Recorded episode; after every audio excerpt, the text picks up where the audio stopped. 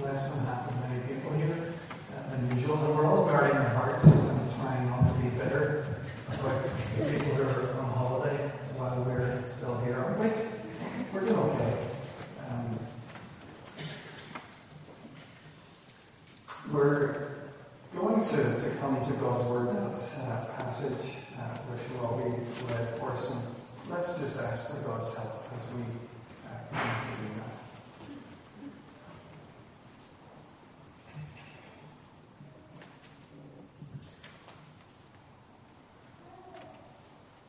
Father God, we're not always great listeners. Uh, we don't always listen very well, even to our best friends and our closest loved ones when we're in a conversation. We often fail to hear or mishear uh, what's being said to us. And Lord, there's every possibility that we'll fail to hear or mishear what you might want to say to us and that that might happen here this morning. So we pray that you'd come by your Spirit and give us good ears and an open heart that we might really understand you and long to, to walk in your ways. So come and help us, we pray, as we spend a few minutes in your.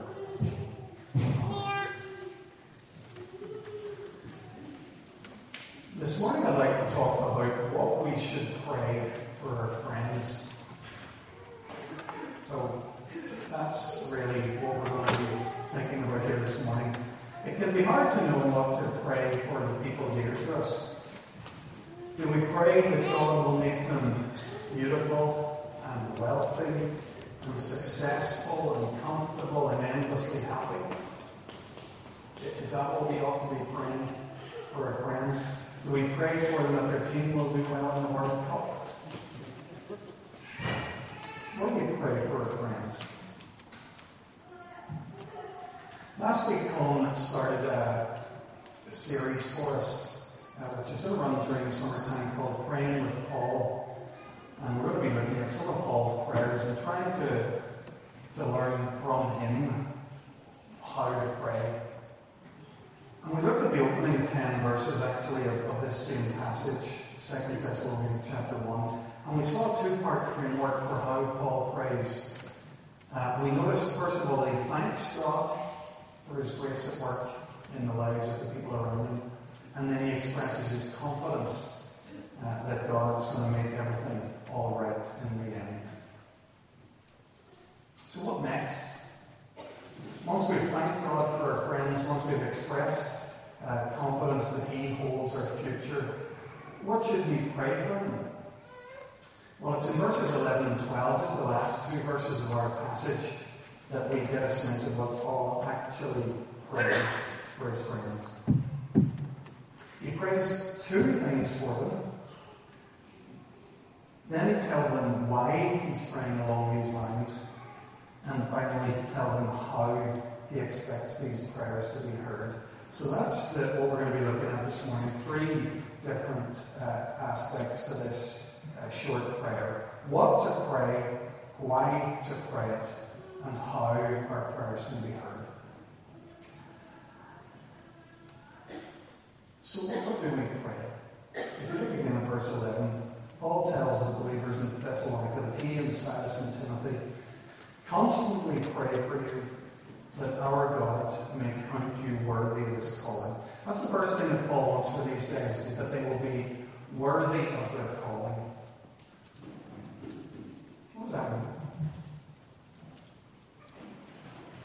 Well, these people Paul's talking to are people who have already responded to God's grace extended to them in Jesus Christ. This is a, Christian community that he's writing to. These are people who are saved, who belong to God, who are one of, one of his. So whenever Paul says, We're praying for you that you're going to be worthy of your calling, he doesn't mean that he's praying for them that they'll be somehow good enough to be acceptable to God. Because God's already accepted them. He's already, in his grace, welcomed them. So what, what Paul is praying for when he says he's praying that they'll be worthy of God's calling is that they'll become the kind of people whom God has already treated them as. God's treated them as perfect in Jesus, and Paul's praying out that actually start to, to become those kind of beautiful people.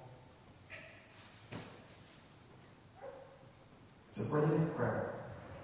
And there's no greater prayer that we could be praying for each other. Whenever we pray this prayer, we're basically asking God to, to make our friend's life all that it could and should be.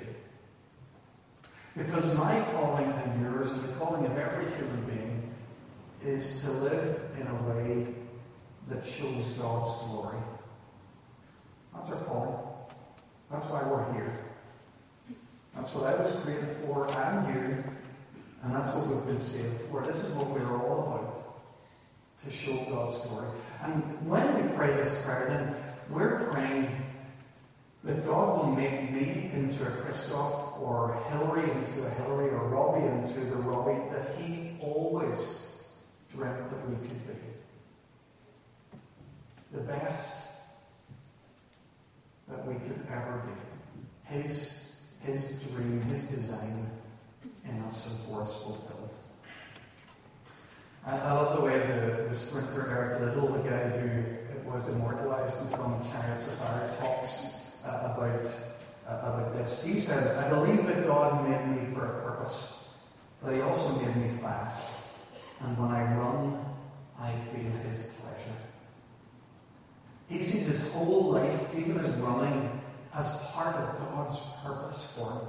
All he wants to do is to live out God's calling, God's purpose in him, to point people to God. I think when you see Paul's prayer, and when he tells his friends in Thessalonica, this is what I'm praying for you, it sort of begs a question of us, doesn't it? When was the last time we prayed this for our husband or wife, our boyfriend or girlfriend, our dad or our child? Isn't it true that we do spend our time praying for, for people other things? We pray for our kids that they'll pass their exams, that they'll get a good job, that they'll be happy. Aren't those the things that we prioritize in our prayers rather than this? To be worthy of our calling. There's a second related thing that Paul prays for the, his friends in Thessalonica. He tells them that he's asking God to fulfill every good purpose of yours and every act prompted by your faith. That is amazing. To fulfill every purpose of yours.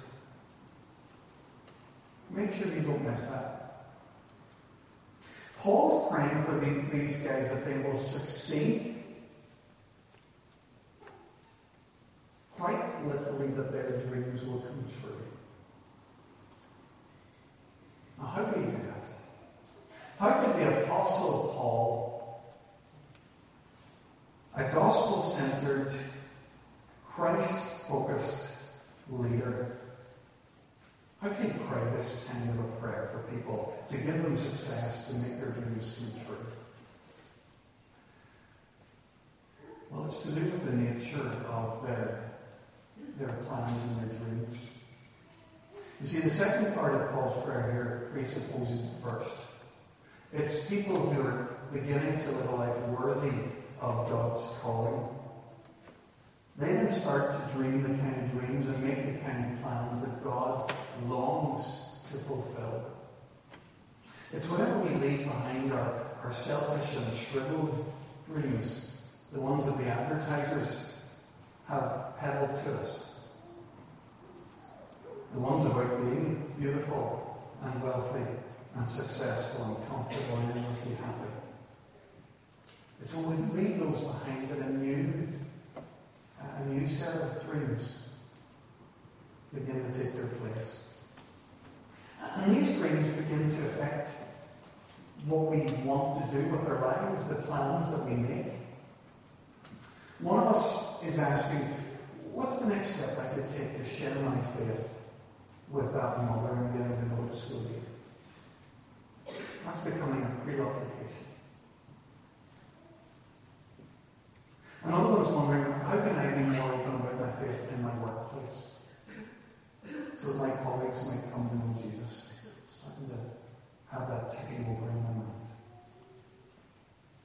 Every one of us is engaged in the question how can I play my part in the church family, passing on the faith that I have to our children and our young people? Every one of us is asking that because we're starting to dream the dreams. We're coming to church and discipleship group no longer saying, What am I going to get out of this? I hope this proves to be worth my while. And instead, we're saying, I wonder what I could bring to this. How to bless somebody in the group who's going to need God's touch this evening. Imagine if we were that kind of church where people were dreaming that kind of dreams, making those kind of plans. Then we'd be able to pray this, this incredible prayer of Paul's with great confidence.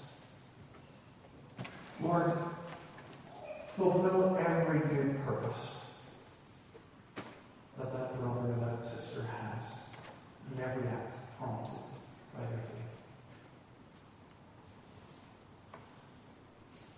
So we've noticed what we should pray for our friends, that they might be worthy of God's calling and that He'll make their plans succeed.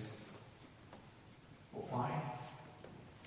Why do we pray this stuff? Why does Paul uh, pray this prayer? What's he got in mind? What's his end or purpose or desire? Well, he tells us in verse 12 He's prayed what he's prayed so that the name of our Lord Jesus Christ may be glorified in you and you in him.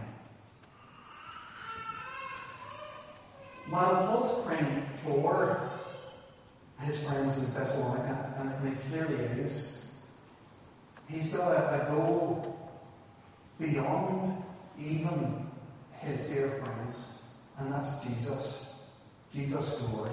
He wants these brothers and sisters in that city to live so that God, His Son, Jesus Christ, will be seen to be beautiful. Living so that Jesus will be seen to be beautiful. It's, it's so easy to get this wrong, even, even here in church. You would think, wouldn't you, that whenever people gather in a place like this, where it's all explicitly about worshipping God, that this there wouldn't be any great danger here. But I'm just wondering whether it's possible to do ministry in church and for it to all be about me. You know, maybe to serve in, in an organization, some ministry in the church, to lead services or to preach to visit sick people, to serve as an elder. I just wonder if it's possible to do these things and, and it's still about me. I'm waiting for the moment when the, the, the gratitude will flow back to me, when the recognition will come back to me. I want people to notice how talented I am, or how kind I am, or how spiritual.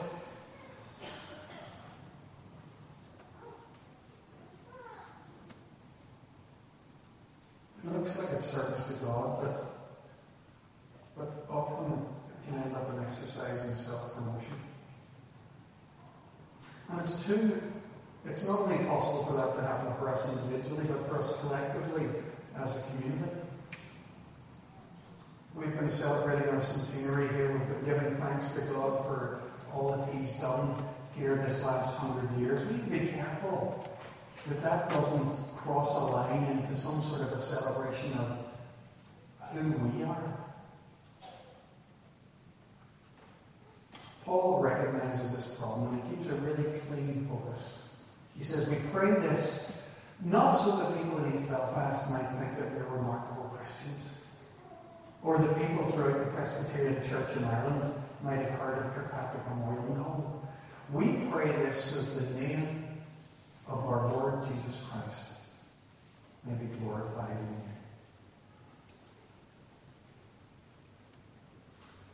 He develops this in an interesting way, which I have to say surprised me when I read it.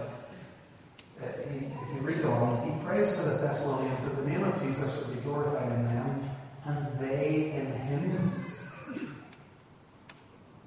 Paul wants the Christians in Thessalonica to be glorified in Jesus Christ. What on earth could that?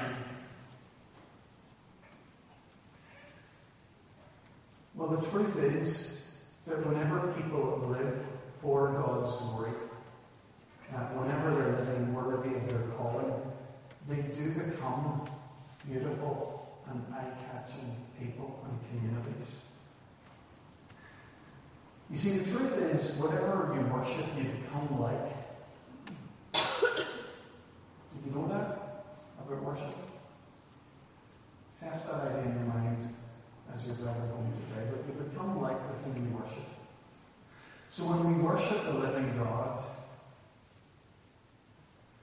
we start to look a bit like Him. And when we live long lives of walking in His ways, we look more and more like him. One of the early church fathers, St. Irenaeus, once said, The glory of God is man fully alive. It's quite staggering. Though we are weak and sinful, though we're broken to pieces, God, in His, His mercy, wants to restore His image in us. He wants us once more to show his beauty to the world. In 2 Corinthians, Paul talks about God's glory in a humble human being. He talks about that. He describes it in these terms. He says, We have this treasure in jars of clay. God's beauty, God's presence, jars of clay. We have this treasure in jars of clay to show that this all surpassing power is from God and not from us. God us to carry His glory. He wants us to be glory carriers so that the world can see His beauty and give glory back to Him. We've noticed what Paul wants to pray for his friends, so that they be worthy of the calling, that would succeed in their plans to live for God's glory. Seen, secondly, why he prays along these lines. It's, it's so that more and more glory flows through them to Jesus Christ. Our final question this morning is the how question. How can ordinary Christians, everyday people like us, ever live worthy of our calling? How can we give? How can we be people who, who draw glory to Jesus Christ by how we live? The answer, I think, comes in the final uh, words of our prayer, of Paul's prayer. All of this is possible only according to the grace of our God and the Lord Jesus Christ.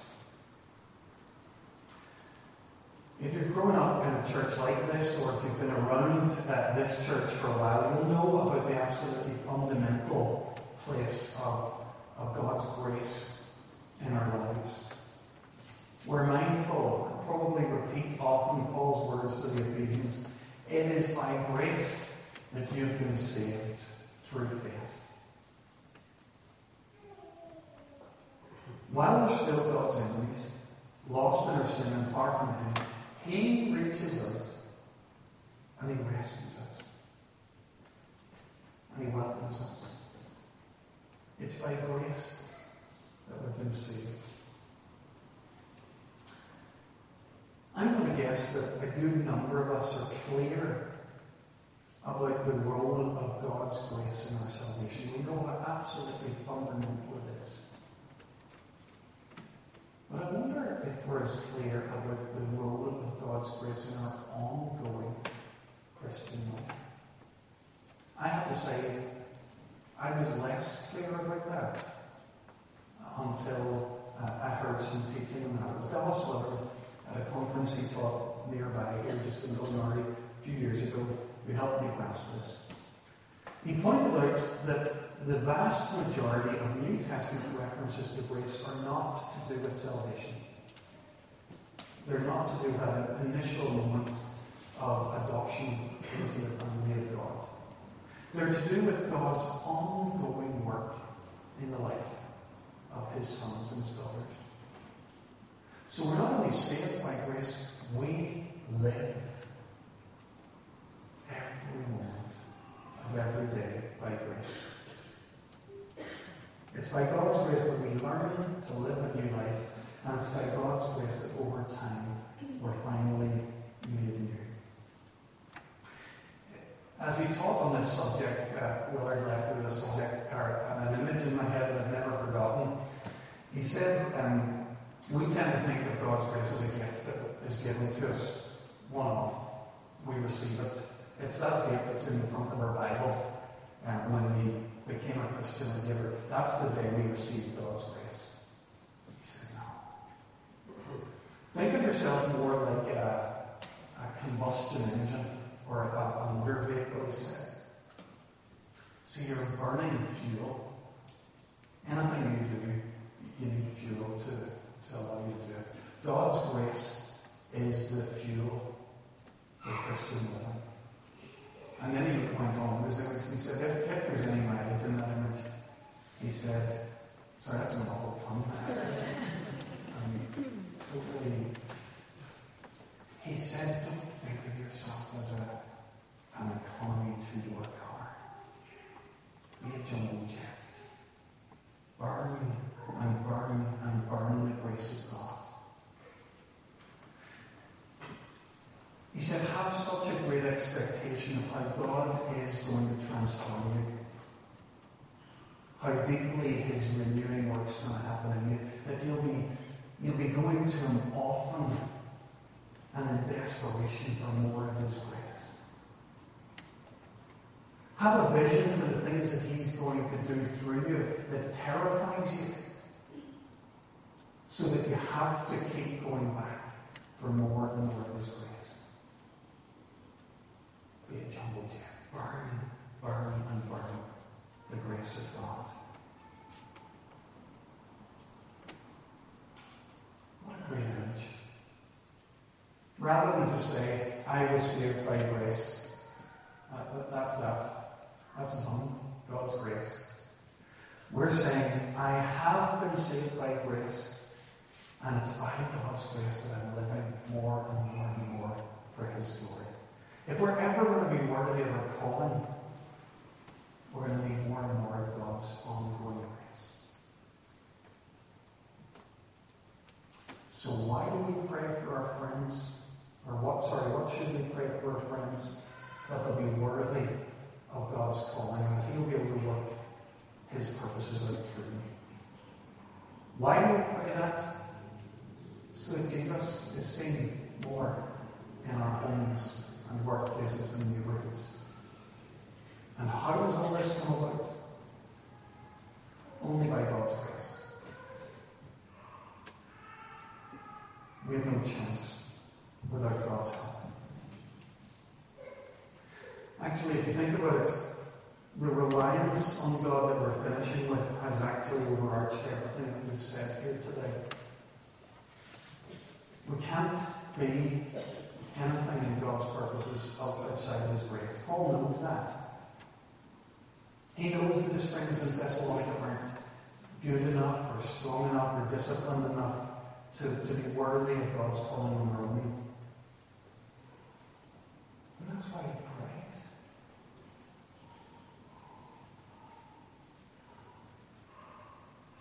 If we think we're fine as we are, we need to pray.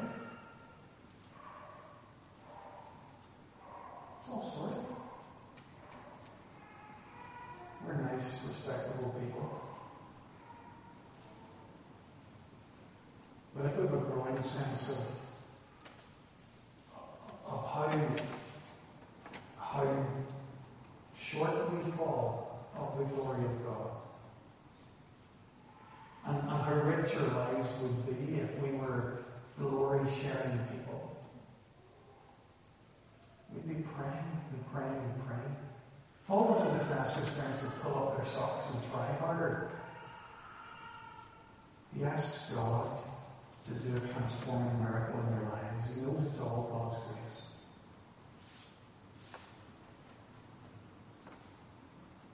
So when we pray for our friends, the people sitting in the, the pews with us here today, the people in our discipleship groups, this is we pray. That we'll be worthy of our calling. Individually and collectively. That He'll give us success when we make godly plans for His glory. And that He'll, he'll bring more and more glory. He'll do more and more to enhance the reputation of Jesus. Here in Ballyhackamore, throughout Belfast, and wherever else He sends us in the world. Let's pray that we worthy of the call. Let's pray.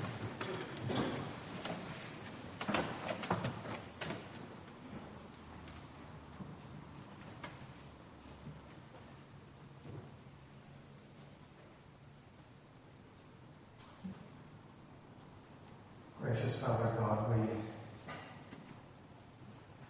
we just want celebrate your unmerited kindness to us.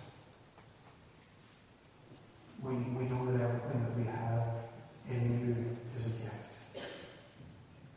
The very lifeblood of your Son, all given to us free of charge, without any merit on our part. Lord, we thank you for your grace. But Lord, we thank you for this realization from your word today that your grace longs to transform us. Lord, you long to be intimately involved in changing us, making us new. And Lord, we pray that you would come and do that in us. Lord, make this our biggest aspiration for ourselves, to be more like your Son Jesus.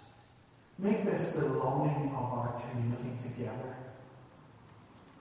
Lord, make this the passion for those of us who are parents for our children. Not that they succeed by some standard, but that they, they become more like Jesus and show his beauty in the world.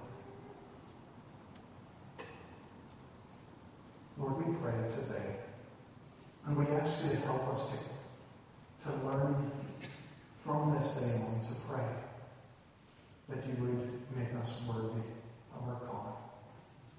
Let that be a new passion for us because we've met with you in your word today. Amen.